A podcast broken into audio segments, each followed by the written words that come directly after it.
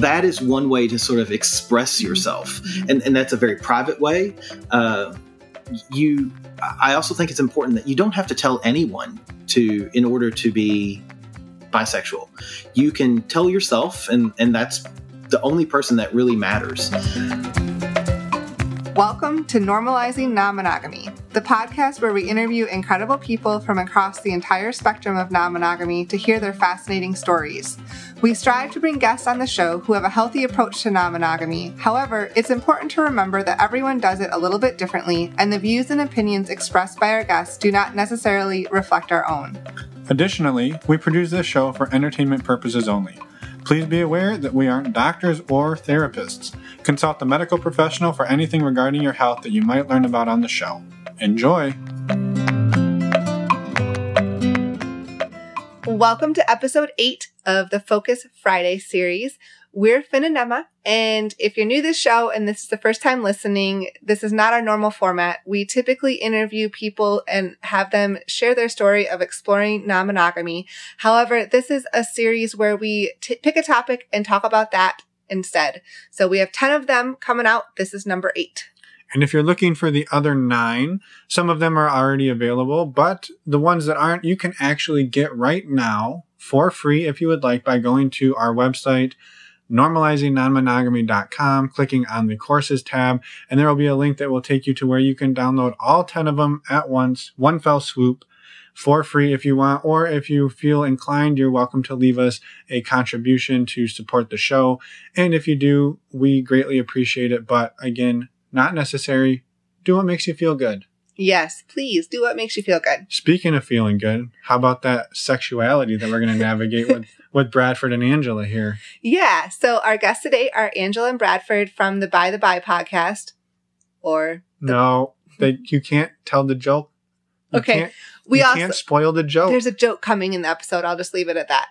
Uh, we start off with some definitions and we kind of evolve the conversation from there. Yeah, we just didn't want you to think that like the first couple minutes is just like reading definitions, and that is definitely definitely not what happens for the remainder of the episode. No, that's only for a few minutes, It gets a little out of control. I get a little uncomfortable. as always. I don't think I talked too much. I mean, I talked. I don't. I didn't talk as much as Bradford. so no, you talked all at the consent one. I wore out my vocal cords. Okay. All right. One thing we did really quick want to mention about this episode is that we we understand that Emma and I both kind of are approaching this from a little bit of a place of privilege, being mostly heterosexual, maybe heteroflexible, if you will. Yeah. And so we're sort of talking about some things that are outside of our wheelhouse, which is why we why we tapped into the wisdom of Bradford and Angela. So please be kind to us if we misstepped and said anything that may have been out of out of line or out of sync. If if we did, please do reach out to us. We love to hear feedback and we love to constantly improve. So please let us know. If not, you know, please send us praise that we did it perfect. we know we're not perfect, but we try our best. And with that, let's go talk to our good friends Bradford and Angela. Let's go.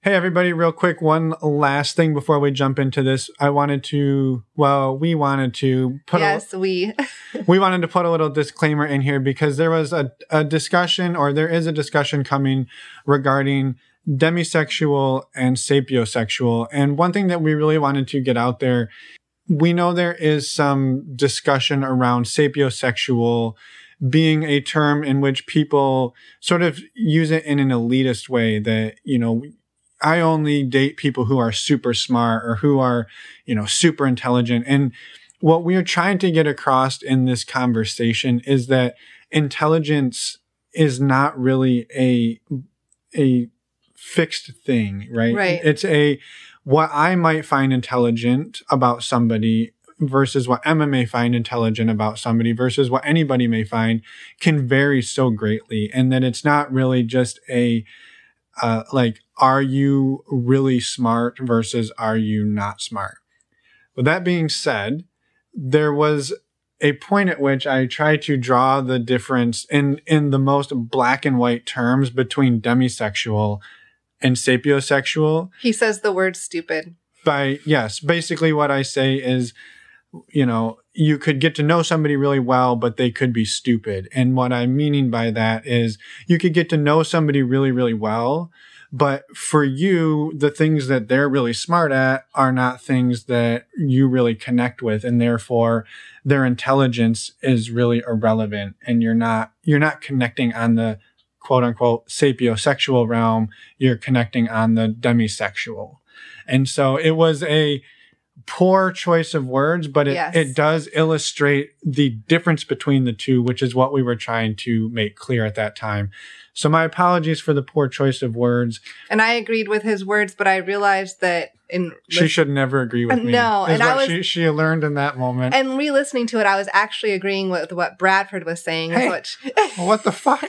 he was saying that the sa- sapiosexual and demisexual are actually very different, and he made a very good point. So I, I was- think I made the point. It was, was- just made with a poor choice of words. That's true. I was agreeing with both of you. How about that? Anyway, the point of all of this, we wanted to put a little disclaimer because and say we're sorry. We didn't pick the best words. But again, what we just wanted to make sure that people understand that we are not sitting here saying the sapiosexual people are finding people who are smarter better than the rest of the people who are not smart enough. It's really more what you find intelligent about somebody is a very personal thing. Right. and Yeah. that when I again poor choice of words, we are not trying to be classist or elitist or anything like that. No. However, it did draw the line very distinctly. So you did mission- do that. Good job. mission accomplished. Sorry for the long disclaimer. We just wanted to be careful about this. Now back to your regularly scheduled programming. Yeah, we'll go talk to Bradford and Angela. And now. you will never agree with me again. Uh, that's yeah, that's true. Maybe I won't. All right. So we have. Who are you guys? Bradford and Angela today. I love it. We have. Wait, who are you guys? you know, when you when you get so popular and amazing and interviewing everybody that you don't mm-hmm. remember who you're interviewing, that's an issue. Well, we just really we just spent the remember, last hour talking to them. I'm pretty sure we know who they are. I was just having fun. Anyway, how about you two introduce yourselves real quick and then we'll get going on the topic. Yeah, so we are Bradford and Angela from By the By podcast. Yeah, she's Angela. Yes. I'm Bradford. That's very true. Hey, I, we should be specific. okay, all right. So in case people can't figure it out, That's yes, right. I'm Angela. I'm Bradford. Yeah. And we do By the By podcast. Yes, uh, we've been doing By the By podcast, uh, which is now an award-winning podcast. Yes. uh, for Four years. years. Yeah. So we've been Woohoo. podcasting for quite a while. Uh, we've got uh, coming up on our 200th episode Mhm. uh, here in uh, March. Cool. Congrats. What was what was the award you won? Uh, it was the X Award, uh, which is a new awards here in Australia, and it was for journalism and media. Awesome. Best, best journalism and media. So yeah, we're Yeah. very proud of that. Uh, it's it's nice to be recognized after putting years and years of work into something that you love and you're very passionate about. Yeah, very cool. Well, congratulations on that. Yeah. Thanks. Thank you. And and thank you for being here to talk about this. So we're gonna kind of dive into, I guess, all things sexuality, and we figured you two were great people to have on for that, since you're both. Well, neither of you are heterosexual. We maybe That should is let correct. Des- maybe we should let you describe yourselves however you want, but. Uh, maybe before we do that, like maybe we should run through some of the different terms that we're probably going to talk about today, and uh, we grab some definitions off of the internet, Yes. and then we'll God bless maybe- the internet. yeah, Yes. right. No, these are straight from um, the Urban universi- Dictionary. No, they're actually Oh. from the University of Western Australia. Thank you. I also like that they're straight from. Guys, stop being so fucking heteronormative. Speaking of which, the first one, heterosexual, that's what I, that's what I have listed here. uh, a person who is emotionally and or sexually attracted to persons of the opposite sex, also known as straight. agree or disagree. Agree. Agree. Agreed. All right, next one. Bisexual. Yep. A person who is attracted to people regardless of their gender and or sex, once viewed primarily as a phase of gay or lesbian development, bisexuality is now regarded as a valid independent sexual identity. Fucking struth, mate. All right, and then so the next one is pansexual, and and here's where it's going to start to get very. These are all going to start to sound somewhat similar, and this is maybe part of what we wanted to talk about with you guys today. But Uh, the next one is pansexual. A person who experiences sexual, romantic, and or physical attraction to people of all genders, sexual identities, or expressions. Also, another source I read called it gender blind sexual attraction attraction to all people. And then we've got omnisexual, which I mean, essentially the definition is pretty much the same. Yeah, it's often used as a ter- synonym for pansexual, and it's the, this definition says someone who's attracted to persons of all genders and orientations.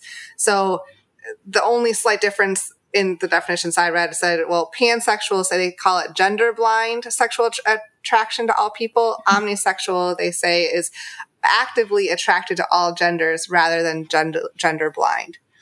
Pretty darn similar though, and you could use right. either one. So in in in your two in your opinions, I guess, bisexual, pansexual, omnisexual, what how do you two see the difference, if any? Admittedly, I don't see a lot of difference between them. I think it's a very minute, very nuanced difference, and I think it's more individual as to you know bradford may see a difference and he may identify as as one or the other but or the other. I guess there were three options there. But at the same time, they're so, so similar and and it's however you want to label yourself. But it's I don't know, to me it's such a minute difference and I don't personally see a lot of difference because it's to me, I identify as bisexual and I'm attracted to people, whatever their gender, whatever their identity is. It, it doesn't matter to me. Some might say that that's pansexual. Some may say it's omnisexual, but yeah, I think that the difference is just so nuanced and so individual.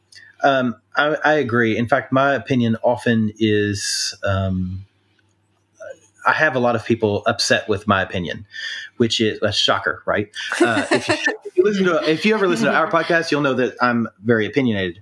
But like Matt, from from the very beginning, um, I would say bisexuality, pansexuality, and om- omnisexual. They're nearly identical. Yeah. Uh, for me, I consider myself again bisexual, but the way I see it is not male or female.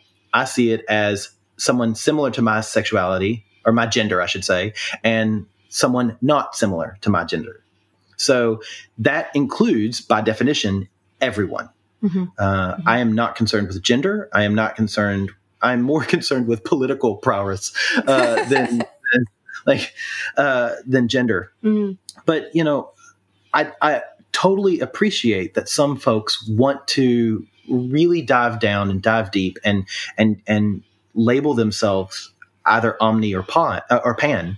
But my only problem with that is that if we're trying to normalize something, we need to ease people into it.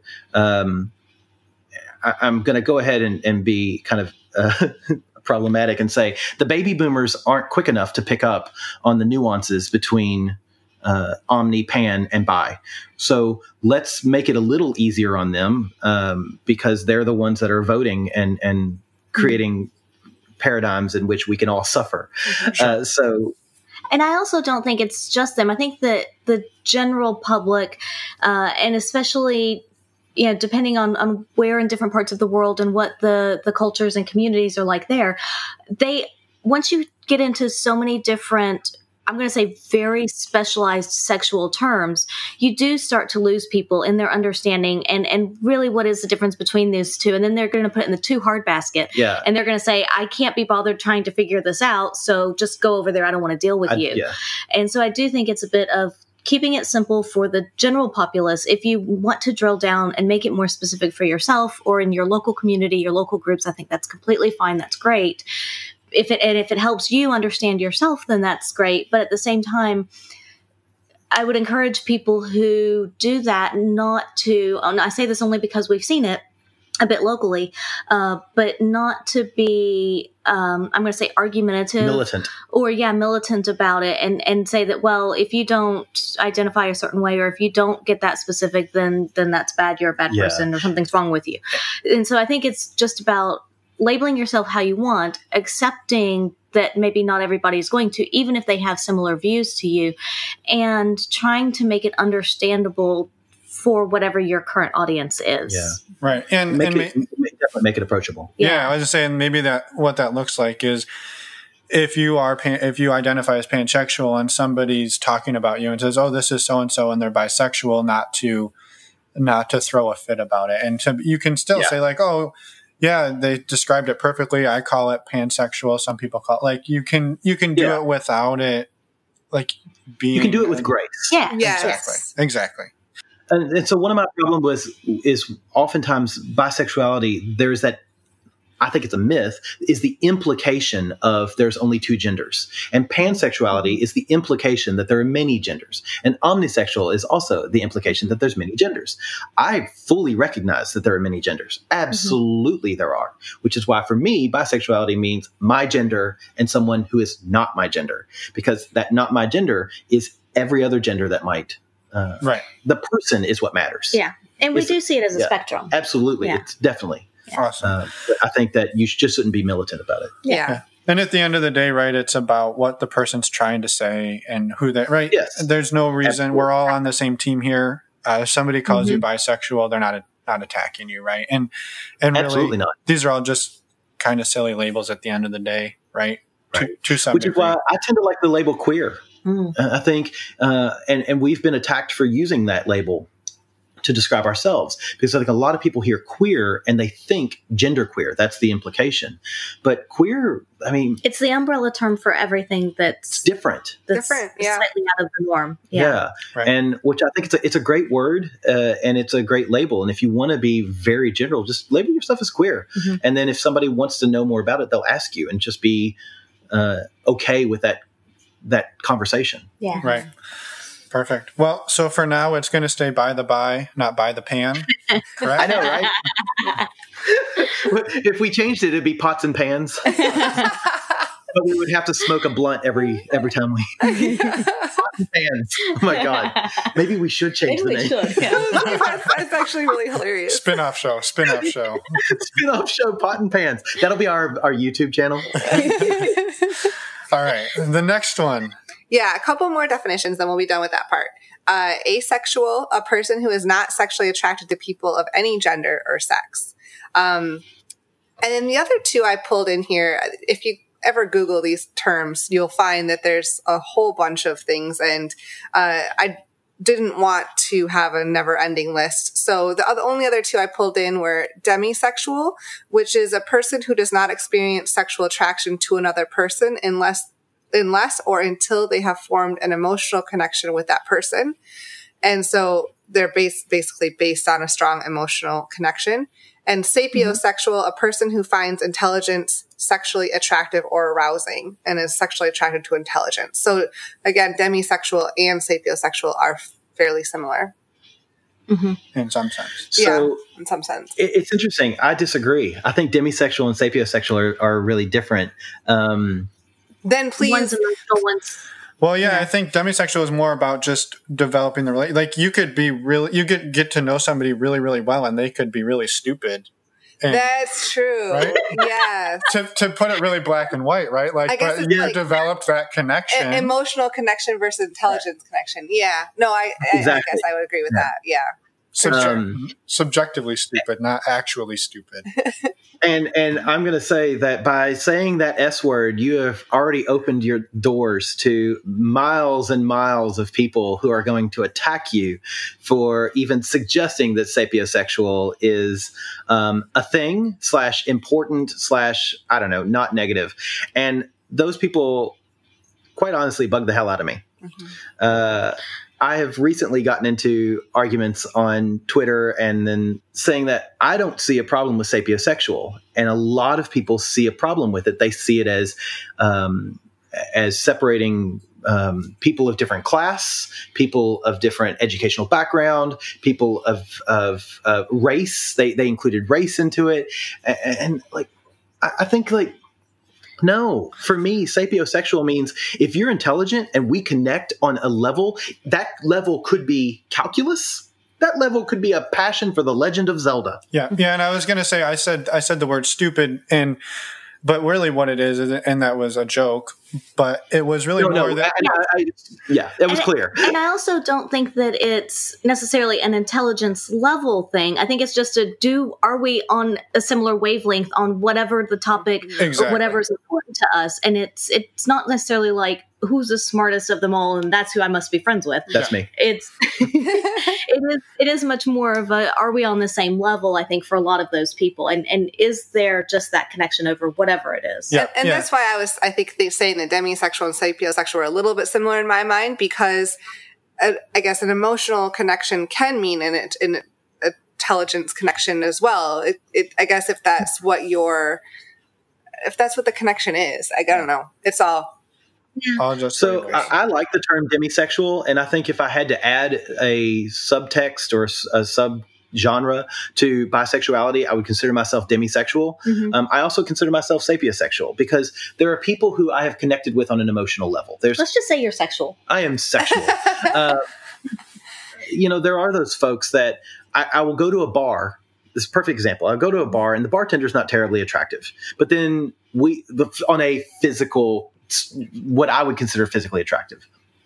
But then we start talking about bourbon, and the bartender's knowledge of bourbon. The more they talk about it, the more like like we get ex- I get excited, and that feeling of that excitement that we share something. Mhm. And I think that's what it really comes back to is what are you sharing? yeah. Um, and in that case, it's an it's an intelligence or a knowledge about alcohol, uh, or if it's something that uh, I- I'm talking to somebody about a play that I've seen or a movie that I've seen, and the way we felt about it, or a book that you've read, Yeah. music that you've heard, that that you've got that emotional. It it had an emotional spark in you, Right. and while I may not be in- attracted to you on any other level, in talking about this art, we we connect. That's an emotional connection. Yeah. Uh, we both feel very similarly. That can turn me on. Yeah, and that, and I think that that's perfectly said, and I think that was the point I was going to get to when I said like stupid. I what I was what I think it really is is more like the things that you and I find attractive physically are very different potentially,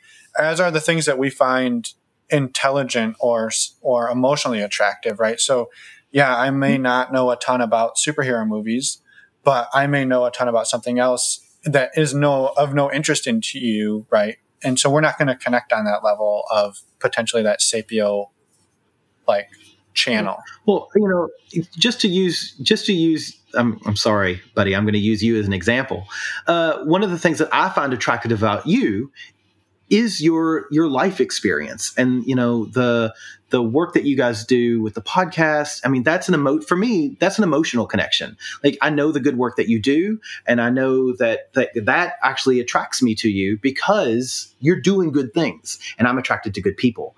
And so I think that's when people start to nitpick and say, you know, sapiosexual is bad, demisexual is wrong, I'm like, you know, perhaps you should just go back in your little box and and be quiet because like you're invalidating other people. Now, I will add to that, there are people who say sapiosexual and they mean I'm only attracted to people who with a PhD. Yeah, you have to be in Mensa in order to get in my pants. Right? Yeah. Yeah. But, you know, I think you can take anything like that. Like, that would be the equivalent of somebody going, Oh, I only drink with people who drink, you know, actual champagne. Prosecco is not champagne.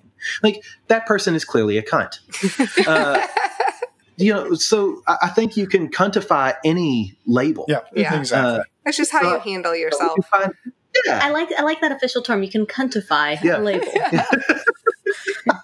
All right. Well, I So- think I, f- I feel like we have effectively beat beat this horse to death. I was just going to make Maybe the we should- statement. Bradford, I think it's safe to say you are not asexual. Is that correct? no, but I totally respect those those folks who are or, or identify as asexual. Um, and I like I also think it's important, and I mean, we're by no means, um, I'm going to say, um, experts on asexuality by any means, but I do think it's important for a lot of people out there. They hear the term asexual and they think people who don't have sex or you know they're not sexually attracted to others. And I think it's important to to note that that there are asexual people who do have sex with others. There are asexual people who form romantic relationships with others that do have emotional connections. It just may be that they're not uh, uh, perhaps physically or somehow Sexu- sexually yeah, sex- sexually attracted to this person but that doesn't mean that they can't have connections and relationships and and again there's a whole spectrum there as well as to what exactly asexual means to someone who is asexual Mhm. so if you don't understand then ask Yeah. but yeah but i do think that people hear it and they think that oh they just don't want anything to do with sex whatsoever and that's not necessarily true Right. And problematically, a lot of people include the romantic relationship. There are yeah because there's also a romantic. Mhm. Um, you know, Yeah. so the you know, but asexual doesn't mean that you don't want to have a connection with somebody. And I think that is the problem that a lot of people Yeah. assume. Right. Mhm. Right. Yeah, no, thank you for adding and I mean, that's a heteronormativity, though, isn't it? That if I'm romantically attracted to you, I must want to fuck you. I mean, like, there's n- that that is such a a, a heteronormative kind of mentality.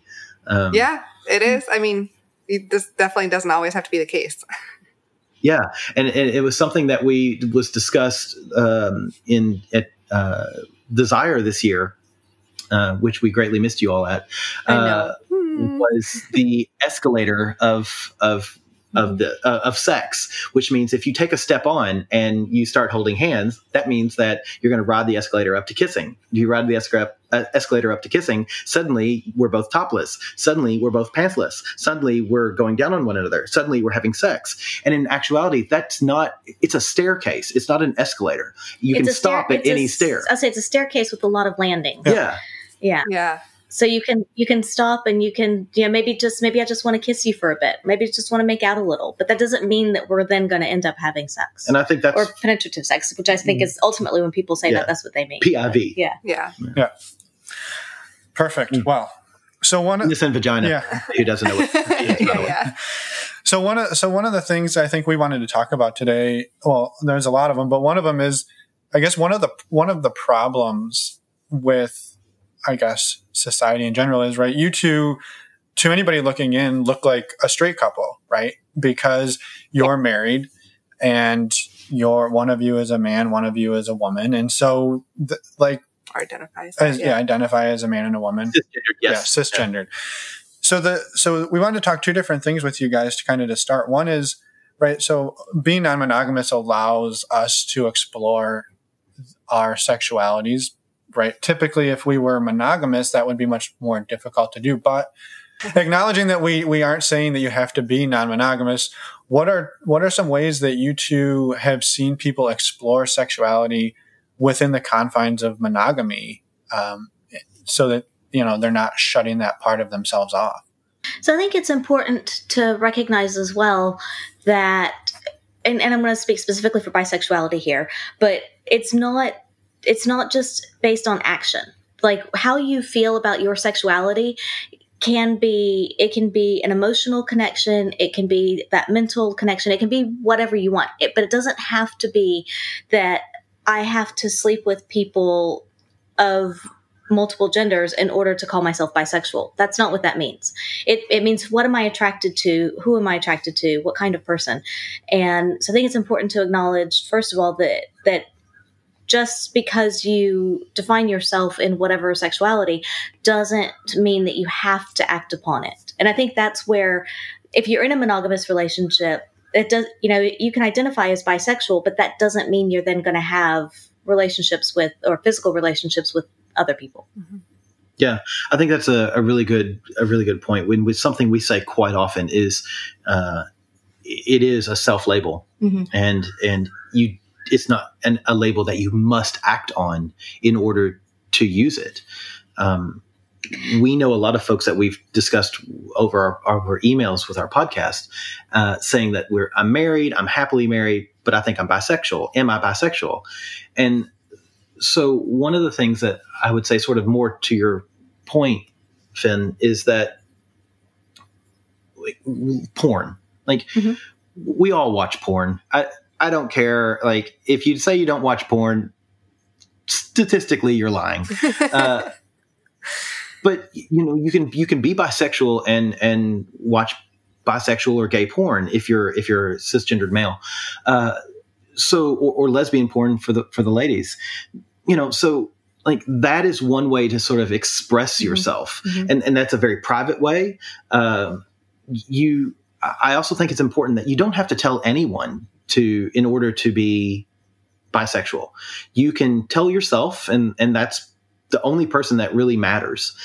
If you do uh, tell your partner, if you involve your partner, if you're in a monogamous relationship, another way besides watching porn together is role play. Yeah, Yeah. Because role play can be a, a fun way that you can both kind of get into it and explore something different as well. yeah, and and, and it is very much, um, you know, the the power of an ally is, I think, so underrated. Um, you know, you can be if you're if you're bisexual, but you're not out. You don't want to tell the world that you're bisexual. You can still support bisexual causes. You can be there for somebody to talk to when they need to come out, or they need someone. They need that safety of knowing that they can be them their their true selves. And even if you don't tell them, you know, like knowing that that you are supporting a community uh, or even a person in the community is so important and so it's so underrated. Uh, it, it was it, it- a lot of people talked about it 20 years ago. You know, you know, be an ally, be a support. Um, but now we don't really talk about our allies as much. And I think that unfortunately, some of our allies are kind of getting pushed to the side because so many people are out and proud. But there's still such a space for people to sit and listen. Mhm. And I think there is so many people need to talk and tell their story, and there's not enough people to to sit and listen to them. And I think it's invaluable to have somebody who will just go, all right, you know what, you do the talking, and I'm just going to sit here and nod. And if you want me to ask questions, I will. And if you don't, if you just want to spew on, I'm I'm there for that as well. So you can do something as small as that, or you can go to the parades. You know, you, you don't have to be. Sydney does the one of the largest gay parades in in uh, LGBTQ plus parades in the southern hemisphere. Yeah. and the number of straight people there vastly outweigh the number of the alphabet soup that's there. And it's it's amazing to me how supportive some of them are. Some of them are just there for a party but you know it's a, well, i mean it's a great fucking Yeah. party. Uh nobody parties like the alphabet soup. Uh But I also think it's important too when you talk about having allies is it's it's both having people to listen and to be there and provide that emotional support when needed, but it's also good to have allies in different community groups in different political groups you know in different spaces where they can potentially help to push policies and to, to push you know programs that need to be there to support the the lgbtqi plus community group um, so I think it's good to have allies kind of in those spaces as well. Is it's it's both for the emotional support and then also for the logistical support Yeah. as well. Right. Mhm. Right. So, so I mean, kind of summing that all up, like one of the ways to explore the We went off. no, no, but I mean, Lots it's but it is it's valid, right? Like one of the ways to explore the bisexuality or your bisexuality would be to just being involved in the community, even if that means you're you're still kind of quote unquote in the closet, right? You're you're in that community, you're helping people out. You may not be having the actual sex that that would make you officially like an, an a practicing bisexual, I guess, if there were such a thing. But are we mormon but this is my testicle but th- i think that people at home aren't going to get my dance Yeah, so well, it's implied. So I, i had a dance we could do a boomerang of it.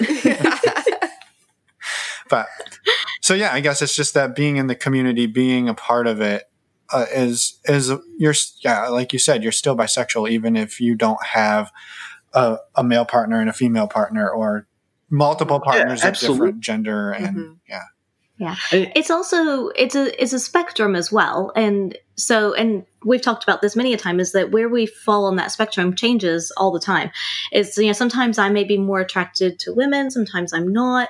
It just kind of goes back and forth and and i think that also can change during life phases and just be and it may be that like we have friends who consider themselves bisexual but they're in a monogamous relationship and just because they may not ever have a physical relationship with someone else doesn't mean that they stop considering themselves bisexual Yeah, so it's the difference between a picture and a movie.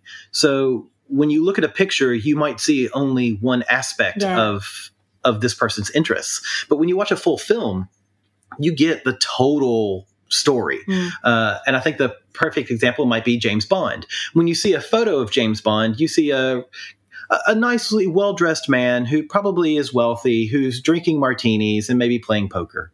Uh, but when you watch James Bond, you realize that he's a misogynist asshole uh, who is terrorizing more than he's protecting, uh, and that he is problematic as a whole. But Daniel Craig is still hot. See?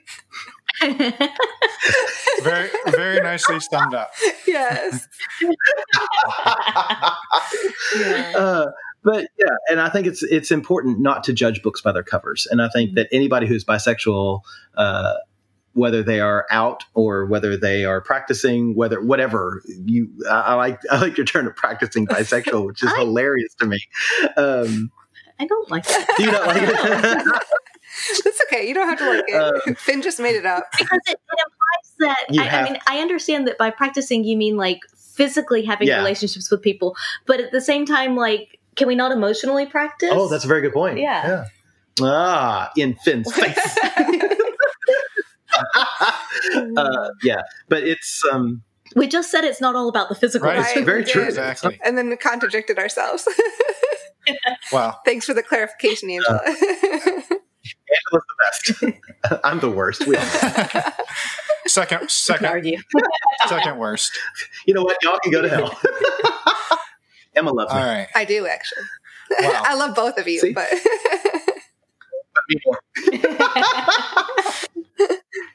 So, so maybe maybe this takes us into the the realm of non-monogamy, where we kind of all, I don't want to say practice, but where we all Reside. Yeah, we, we reside. Yeah. We have a permanent residence in. Uh, We're firmly planted in non-monogamy. yeah, I'm a PhD in non-monogamy. exactly. Well, so it, it must Pretty be it must be easy then, right?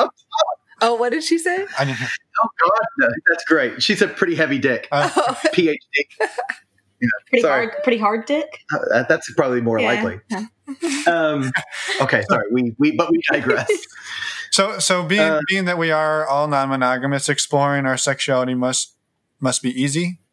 I guess I just I love you. I feel like you're baiting me, and I am. if if I didn't know you better, I would have attacked you immediately.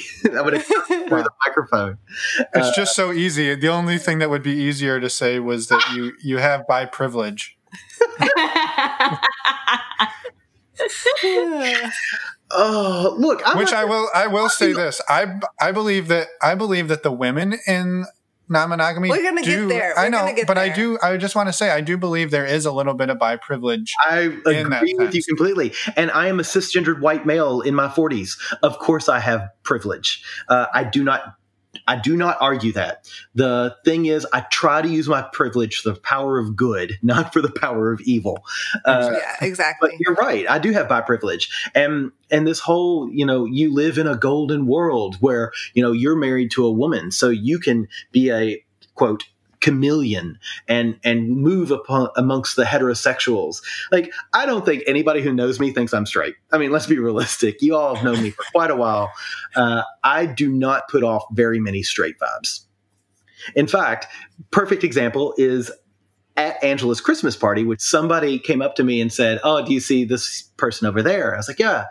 She goes, "He was very surprised that you were with Angela." I was like, "Who do you think I was with?" She goes, "One of the other men." Fair enough.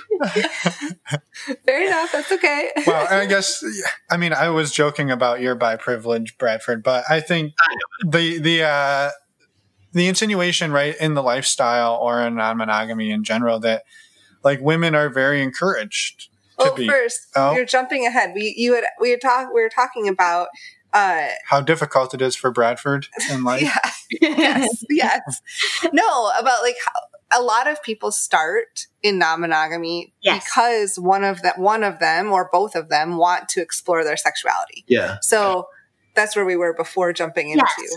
And I would actually go beyond that and say that a lot of people do open up their relationships, whether it's early on in the relationship, whether it's late in the relationship. I say late, more recent in the relationship. Uh, like many people that we've met in the, the swinging community here in Sydney, they open up their relationships 10, 15, 20 years after being together or starting to be together. And that's a long time to be with someone. and then open up your relationship. And that seems like it would be incredibly difficult. I can't imagine that. But some of it is to explore sexuality in I want to play with someone of the same gender as me. Some of it is just I want to explore sexuality in being with someone else period because I've been with this person for a very long time. And some of it is about those emotional connections and, and just being able to be open and flirt and, and again, it goes back to the escalator and that just because you're flirting with somebody and even just maybe touching a little or kissing on them doesn't necessarily mean that you have to then progress all the way to, to penetrative sex. And so for some people, it is just being in a sexy environment where you don't have to filter yourself and you can just kind of be and you can just enjoy someone's company yeah. however that looks so for a lot of people when they do start to explore non-monogamy it is to explore their sexuality but what that looks like for them can be very different. You know, it can be exploring any bi curiosity they may have, or it may just be exploring people's sexuality in general. Yeah. Agreed. No, yeah. I agree with you mm-hmm. percent. I don't want to talk anymore because I've been shut down. I didn't shut you down. You were just going. I was shit, man. I kid. I kid. No, no. I, I perfectly said, Angela, and I think. Yeah, go ahead. I was just, I was just going to add, and you know, to touch on your your, eh, which was clearly a joke about life being easy, uh, and this is uh, maybe much to Emma's chagrin, uh, me moving forward and saying, "No, it is. It's good. You can move forward." I just, I just want. I love it. I'm allowed to. I love you. Um, I feel like I should take my pants off. Uh, so it is funny to and and I, I, hate to be that human, but it's harder for men. Uh, it is a lot harder for men than it is for women because when we look at you know you take media in general. When you look at movie and televisions uh, the bisexual men are never the hero. They are always a villain. Uh, they're homewreckers they're um, predatory uh, they're problematic. Whereas bisexual women are fetishized. Mm-hmm. Uh, they are, you know, eh, you know, like that whole bullshit um, fantasy of every man dreams of having two women. Mm-hmm. I want to crash that right now. The statist- statistically, the number of men out there who can handle two women at once, we're talking at the sub one percent. And this is from personal experience and from watching Angela with uh, other couples. Um, most men, you think you can handle two women, mate, you can't even handle one woman. So don't even worry about that shit. Mm-hmm. Um, now, it's still fun to practice and to try. But you know, like we we do see the you know you see porn, and most porn. Uh, a lot of porn that's consumed is either two women or male and two two women when it, when we're looking at sexuality bisexuality uh, rarely do we see two men and one woman unless it's in a cuckolding situation, mm-hmm. Mm-hmm. which is also fun. Uh, but it, it, does surprise me at the number of you know you go to a club and if if the woman identifies as straight, that immediately you know yeah. so something's wrong with her. What's why? Mm-hmm. Yeah. Yeah, and in in the swinging lifestyle, I would say that it is very much women are expected to be bisexual, but we have a number of female friends who are not. They identify as heterosexual, and and they yeah, and it, it is one of the situations that they get to a club, and some people, I think most people kind of just expect that they're going to be yeah. interested in in the female partner, and and it's and it is hard for them as well i mean i say that but it's harder for them as well because it's it's so expected and and you know they may say no i actually just want to play with the male and that's okay if you're in a couple situation but once you get into a single female situation then that becomes a little more more challenging yeah. i think for them mm-hmm.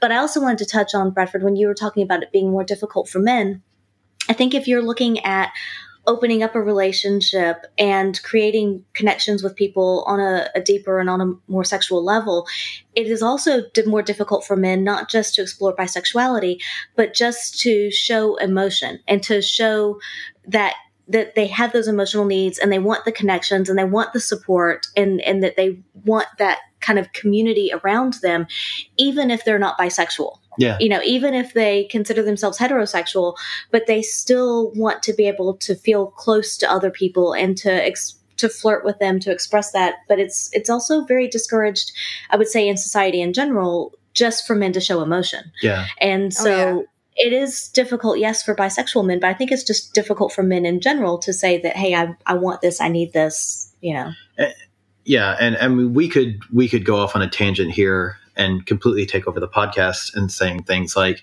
you know, when we watch movies, we never see men need even heterosexual men need um, any kind of emotional support or any kind of real support. Mm. Um, and it's really frustrating to see that because this whole push against toxic masculinity, which I am completely behind and completely support, um, it, it's just it's just problematic to that are that men again going back to that escalator thing if if finn if you and i hug you know ev- unless it's when uh, we first see each other or when we're leaving one another if we hug clearly one of us wants something out of the other Mhm.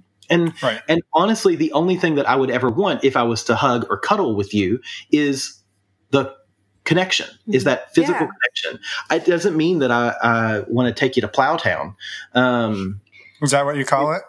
I got, Angela calls it Pound Town. I call it. Uh, we'll call it Plowville, USA. Um, but you know, it, it, and I think that's a problem. Is that we we assume so much that comes from a physical touch, and that any physical touch must lead to the next physical touch, uh, and that's not true. And I, I was going to circle back too and say, like we said, that it's more difficult for the for the men. And I, and again, I realize a lot of this is very gender binary. We're talking men and women, and right and uh, and maybe some of that's just for ease of conversation. But like that, this Yeah. is applicable across.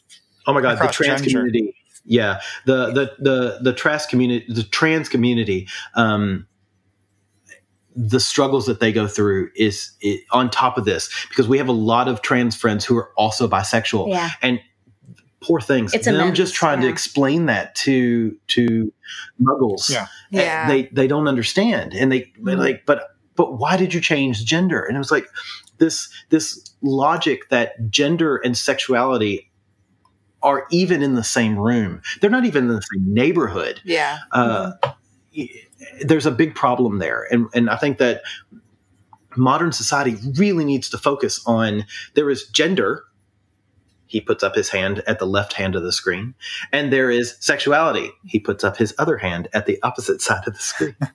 And it's not a venn diagram they don't overlap. Yeah. Um, and it's really important to remember that. Yeah. Right. Yeah, well, and and and right, the struggle we were talking about, saying like it's it's typically harder for men, and let's just say in the swinging lifestyle, to express bisexuality or bi curiosity even. But mm-hmm. on the flip side, like I, I would I would say that it is harder for women in some sense.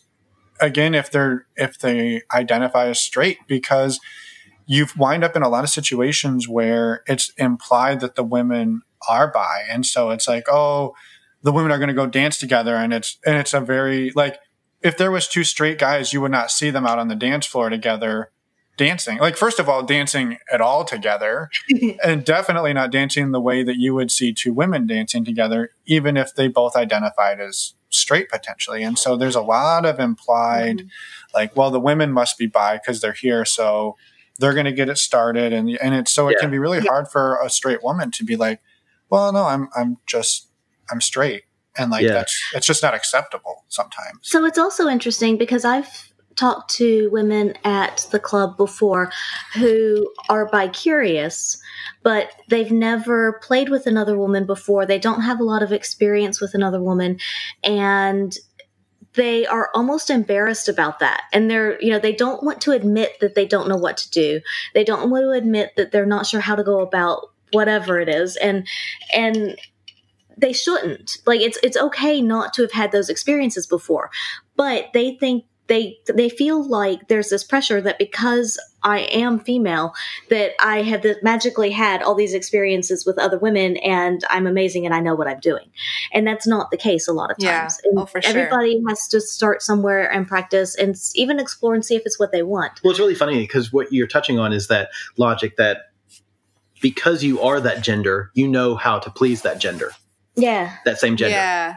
uh, which is hilarious and foolish as hell. Because I think anybody who, uh, like, I'm going to say experienced, anybody who's an experienced swinger, uh, who has dealt with, who has had sex with more than one person, knows that each person enjoys being touched differently. Mhm. So why wouldn't we assume that? Uh, you know, just because I have the same tackle that you have doesn't mean that I enjoy the same play. Yeah. Every Uh, person's a little bit differently, and you have to kind of figure that out. Which And is that's why we, the fun. yeah, And, that's the fun, exactly. Yeah. Yeah, Yeah, that's, a, that's a huge part about the com. You know, the communication, right, is uh, ongoing and and constant, right, throughout these. Yeah, Well, because it, yeah, I just wanted to So- chime in really quickly because, like, Yeah. I have, as someone who I started initially like bi curious, and over the years have more just come to terms with like pretty much more bi comfortable because there's some women that I am attracted to and I would like to play with, and um, but I am not one who is going to initiate with other women necessarily. That's just not my personality, and I tend to gravitate more towards um, I, towards men, and that's just it can be really hard to navigate that throughout the lifestyle because you are expected to to all of the women just pl- you're all bisexual and that all of the women want to be together and that's just the way it is and i think it starts with conversations like this and start conversations like you have angela at the club and talking we when our conversations with people and it just you have to start spreading the word that it's like it's okay to Yeah. be who you are and even if that's just exploring it and figuring it out and and not knowing and you can change your mind you can try something and be like well that was cool but i don't want to do that again or Mhm. Absolutely. And It's funny because I think what this is all sort of shaking down to is that no matter your gender, on average, we're all looking, we're, we're all having a very similar experience. So, talking about, you know, there are there are plenty of of straight women. There's plenty of bi-curious women. There's plenty of bi-comfortable women, and there's plenty of bisexual women. I think you can replace women with men, and you have the exact same thing Yeah. yep uh, the the difference is which direction are we coming at so i think the swinger world comes at it from the bottom up so saying there's a pun there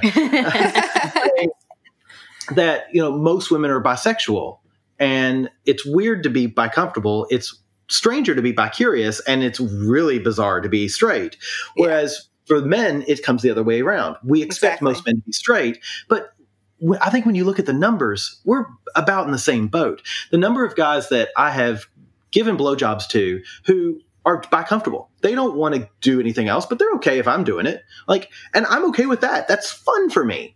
Uh, and that's, I I think it often comes back to we have trouble believing those people. Mm. Uh, we have trouble believing, no matter the gender, uh, that I enjoy giving you oral sex. That's fun. And people are like, but I'm not doing anything, so it can't be fun for you Right. and and it's funny to look at that and like taking what you're what we're talking about now and again circling back we keep circling back we uh, Mhm, mhm.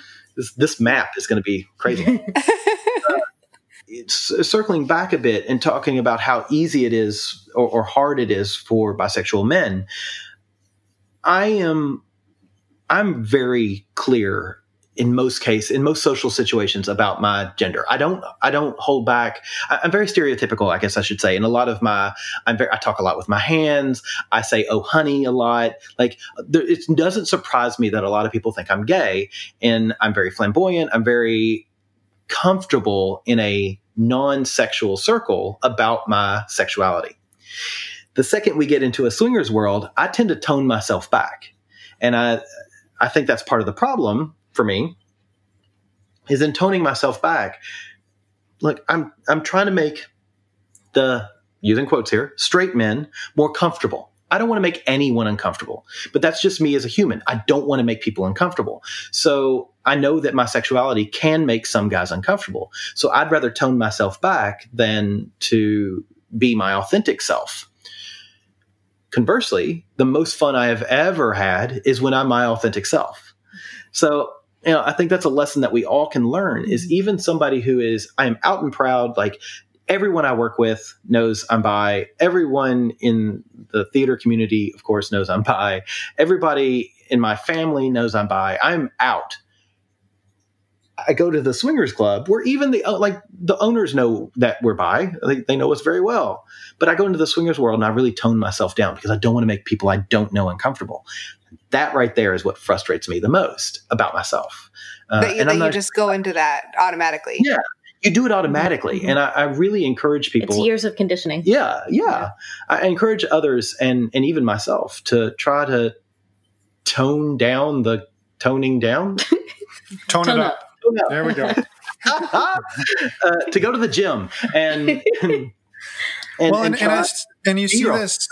Yeah, exactly. Well, and you see this mirror itself all the time. And we've talked to quite a few people on the show who say, well, yeah, I'm bi, but, you know, on our online profile, we just say that he's straight because Yeah. if we say that he's bi, people don't respond to us. Right. Yeah. And, and so this is, I mean, this is a bigger thing about uh, just a couple of things. One is just clearly consent, right? Like just because you're bisexual doesn't mean when we're all hanging out, all of a sudden you're going to be like hitting on me or making, you know, making passes, being right. If somebody says to you, Hey, I'm straight, and you say, okay, cool. Right. It doesn't mean you're going to constantly be trying to put your dick in their mouth. Right. Like that's not Yeah. how, that's not how it works. Cause but you know what the problem is, right?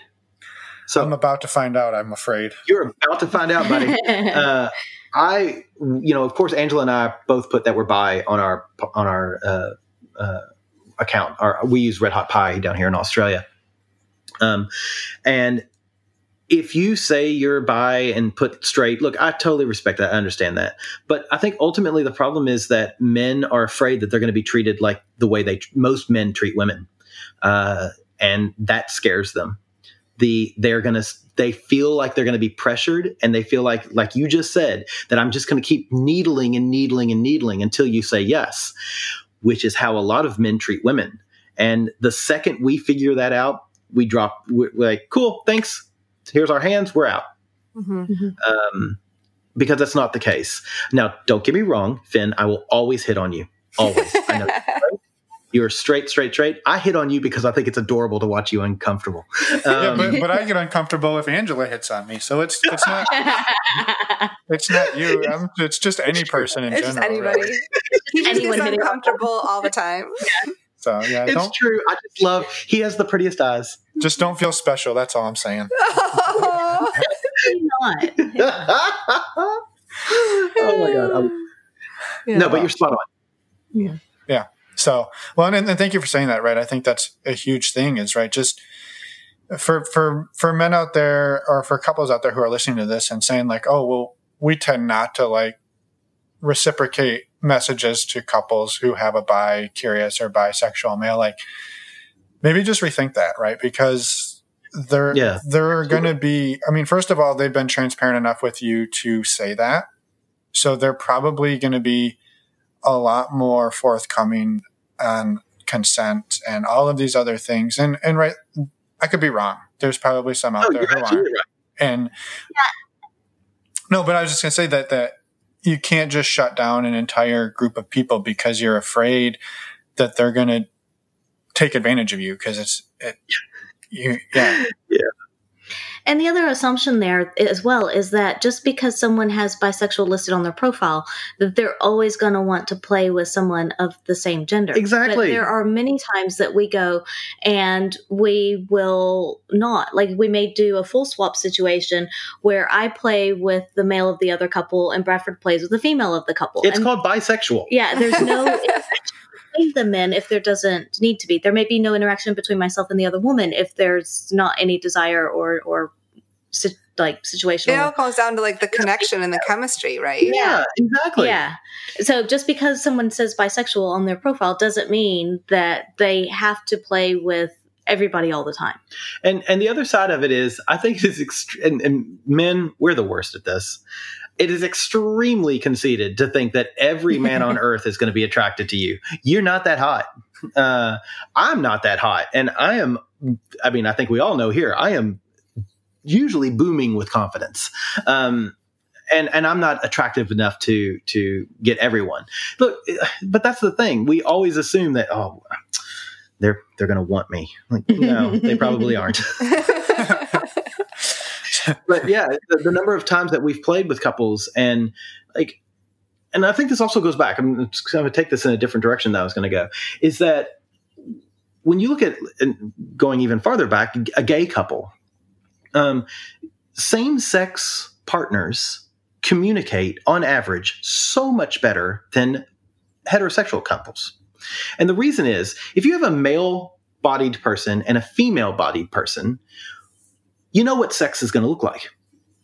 It's typically going to be culminate into a penis in vagina sort of situation. But if you have two men, they're going to have to have there there's no like we have to discuss this. What is sex what is sex going to look like? There's no standard operating procedure. Yeah. Yeah. Is it just oral? Is it anal on you? Is it anal on me? Is it, what is it going to look like? And so what that tends to lead to is much better communication skills on the way to the bedroom than most heterosexual couples have. Like you go to a bed with a heterosexual couple. Okay, cool. I know where we're going. You go to bed with a man and he, he and I will have a long conversation about it before we get there. Yeah. And I think that always makes at least the first encounter. My first encounter with men is always better than my first encounter with females. Hmm. And I think that's it's interesting. You need to work on your female communication skills. Clearly. Yeah. yes, he just he just he just jumps on the escalator and rides it right to the top every time. no, I don't. but you know, it is yeah. It, it does show that the the the communication at each landing is different. Yeah. Uh, Mm. Yeah. Mm-hmm. Yeah. Awesome. It well, all comes down to communication, right? Yeah, yeah absolutely. Mm-hmm. Well, I mean, I mean, we need to put that on a t-shirt. It all comes down to communication. I know. It absolutely does. Yeah. yeah, for sure. Well, we've we've been all over the place and we've covered a lot of ground. Is there anything that we didn't talk about that you two wanted to share, get out in the world? Because there's really no flow to this. So whatever you want to say, now's the perfect time to say it, and we can talk about it for as long as you want. Because why not, right? Oh my God, White I love, I love you, Finn. You have beautiful eyes. All right. Well, thank you. Now I'm uncomfortable again. See, that's that White was what she was trying to do. What's that? I didn't catch. White Castles makes the best hamburgers on earth. Ooh, that's a bold statement. I'm kidding. That's a bold statement. I know. I was going to say that's pretty bold. I'm kidding. I'm kidding. Um, I also love your eyes. Me too. I'll just jump in. um, yes, and Emma, I think you have stunningly beautiful hair. Oh, thank you. Mm. yeah, uh, I think the world needs to know that. But uh, you know, ultimately, I think what it all, what this can all distill down to is like we we all of us are guilty of this. We go into a situation or or we have an expectation about something. We have these these things that happen in our head and we've played this out and it's this beautiful theater this beautiful scene that we've created in our head whether it's a horror or a comedy um, but we have it in our heads and oftentimes we neglect to take in the actual facts of the world we give people voices and make them say things in our head that is not real, is not actual. And what we should do is rather than giving people their own words and voices, we should ask them. Uh, and I'm going to add to that that asking questions takes so much courage. We often say that um, we often assume that people who answer the question, that's where the courage comes from. But that's not the case. Mm-hmm. Courage comes from asking a question. Because the moment you ask a question, you have put yourself out there. You have put yourself out there for denial. You've put yourself out there for ridicule. You know, the number of times that somebody has asked us a question or we've asked a question and then somebody mocks us for asking that question, the person, the question asker gets put down if somebody asks you a question, be honest, be open. Whether it is what label do you use? What does that label mean? How do you like to play? What, what is your current relationship status and situation? These are hard questions for people to ask. And if we can be transparent and open with it and not ridicule the asker or feel like they're attacking us by asking, mm-hmm. they're wanting to learn. Mm-hmm. And I think we should respect that and try to educate people as much as we can. We don't like what we don't understand. Um, and and that's that's something that we need to fix. Yeah. So we, I guess, in subject, and, and, to sum that all up, is we really appreciate the fact that that you two have us on to to talk about something like this. No, we're, I mean, we're we're super thrilled that you came on, and, and that was really well said. And I was just going to say one thing, and and I'm I'm not going to take the time to Google it right now, but if if you if you go on YouTube and search, it was something like Hundred Days of No or something like that, where this where this guy did an experiment where basically he he his goal was to get people to tell him no every single day by asking for just ridiculous shit. And you know really like that's what a lot of this is. It's a it's a fear of rejection. It's a fear someone's going to tell you no and then you're going to feel stupid because somebody had yeah. to tell you no. And you know i having been in sales somewhat and and we were talking to somebody. Oh, we were in Vegas the other day, and there was somebody uh, like out on the street doing something over and over and over again, just like, and it was, and, and Emma was like, "Man, can you imagine doing that every day?" And I was like, after the first hour, you become so desensitized to the nose yeah. that like it means nothing anymore. And so it's it's actually a really good experiment and a really good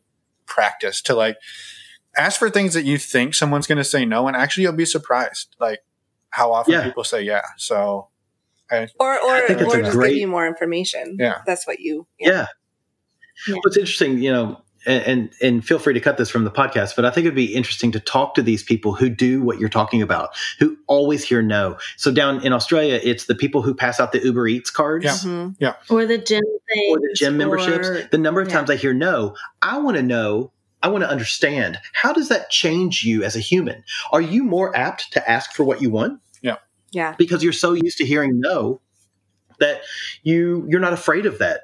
Yeah. I think that was a really great point you brought up the that it does take so much courage to ask questions because that's something that's not mm-hmm. talked about very much. So thank you for no. for summing that up. Well, and it, and it ties into something that we we covered in a different sort of segment of this uh, series is the consent piece, right? Like a lot of people are afraid to ask for consent because if you ask, there's a chance somebody says no, right? And yeah. and I think that's something that we're working to try to change as much as we can. Um, and no is a gift.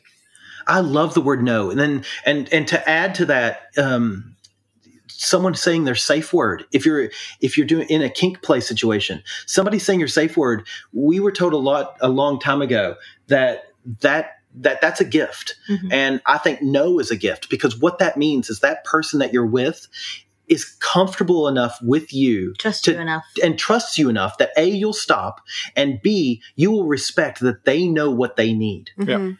and you also find their limits yeah, which is a good thing it's to know so much i, I love the word yeah. no and I, I know that's an odd thing to hear but mm-hmm. especially as a bi man like like Finn, if if you and I are in a play situation and and I say, you know, are you do, are you interested in us playing?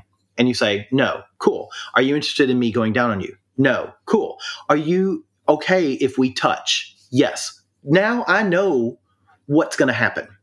I don't. It takes so much pressure off of me because now I don't have to overthink oh my God, if I touch him, he's going to be uncomfortable. If I touch him, does he expect me to go down on him? If I touch him, am I now going to expect him to fuck me. Yeah. Like I don't have that pressure. And that's such a gift that you're giving me and telling me, you know, what the paradigm looks like. Uh, and I think that so many people look at no, ironically, as a negative. Yeah. Uh, that they don't want to hear. Mm-hmm. Yeah. But yeah. Yeah. No, perfectly said. And, and, and I've, not that I want to cut you off because I, we could go in down a two hour conversation about this because I, I, Yes, we could. It's it's a huge conversation, and I mean, yeah, we'll have you back on to to recap it again because I think we can't ha- we can't have it enough. So yeah, thank you both for everything you do, for all you've done out in the world, for winning all your awards. Um, That's awesome. Yeah, I'm really excited. Um, so just if you're in if you're in Sydney or the Greater Australia area, please come to one of our pendulum parties. You can find out where they are at oursecretspot.com. Dot AU. I always forget the .au. At oursecretspot.com.au. Uh, yeah, we we run the pendulum parties down here, and it's just a way for us to swing both ways, and so that Yeah. uh, people of any gender can play with people of any gender in a very safe, very communicative, open space. Awesome. And uh, Do I yeah, have to be bi to highly come? encourage. You do not have No. to be bi to come. You Every- just have to accept it when Yeah. you see it. Yeah, you just don't. You yeah, you can't be You can't gross shame. about it. You cannot shame. no people. shaming. Don't Yeah. yuck someone else's yum. You shouldn't do that anyway, but Yeah. I, I will do my best. Agreed. yeah. I think you're all right. And, and where can people find your show? Uh, anywhere podcasts are sold, sold, sold, sold. We sow them as well. Uh, yeah, so we're on iTunes, we're on Stitcher, we're on Spotify. Uh, so I think those are the three big ones. Depending, also, Facebook. yeah, Twitter, Facebook, Instagram. Instagram. We're at By the By Podcast. Cool. Uh, yeah, and yeah, please uh, Cool. listen to our podcast. And- Yeah. If you liked what the, the opinionated views that I had and and the sexiness that Angela is, uh, we do that once a week. Wow, way to devalue her. She's just she's just your arm candy, huh? Jeez. Ass. She's also a set of tits, so in your face. Awesome. Well, we'll make sure to put links to all of that and more in the show notes. Thank you both again for everything and for, yeah, for doing some day drinking with Oh, us. and- Thanks for having us on. Yes, thanks for having us Yeah, on. And great. you guys do amazing work. Right. We have so much respect for you, or else we would not be on your podcast. Well, thank you. Uh, you're you guys are. Well, thank you. I'm excited for future collaborations. and likewise, yeah. Yeah. Thank you. Thank you. All right. Okay. Well, have a wonderful Sunday, and uh, we'll talk soon. And we're back. Thank you to Angela and Bradford for coming on and having a fun conversation with us. And hopefully, I had no fun. no fun. I'm never fun. Well, you tell me I'm not fun. Well, you tell me I'm not fun. I never told you that. I don't know. It was a fun conversation. They're fun people. Yeah, that's true. Okay. Next Friday, what do we got? Another fun one. This is not good. It's perfect. All right. Next week, we've got Transitioning Relationships with Libby Sinback. She is a relationship coach and educator, and we met her at Atlanta Poly Weekend back in June of last year. Holy shit, it's 2020. I know. Anyway, we met her last year. She's a kick ass person. Uh, she actually has her own podcast now called Making Polyamory Work. So check that out between now and then if you want to get a little more, a little more Libby in your life, as they say here on the show. And uh, we will see you guys in a week. Yeah, she was also just quickly a guest on our show, episode 98. So you can check that out too. Yeah, check that out. Then go check out her podcast. Yeah. Support us, then support her. No, No, you can do it either way. I'm just kidding. okay, we'll see you See, next I told Friday. you I was fun. Yeah. Uh huh.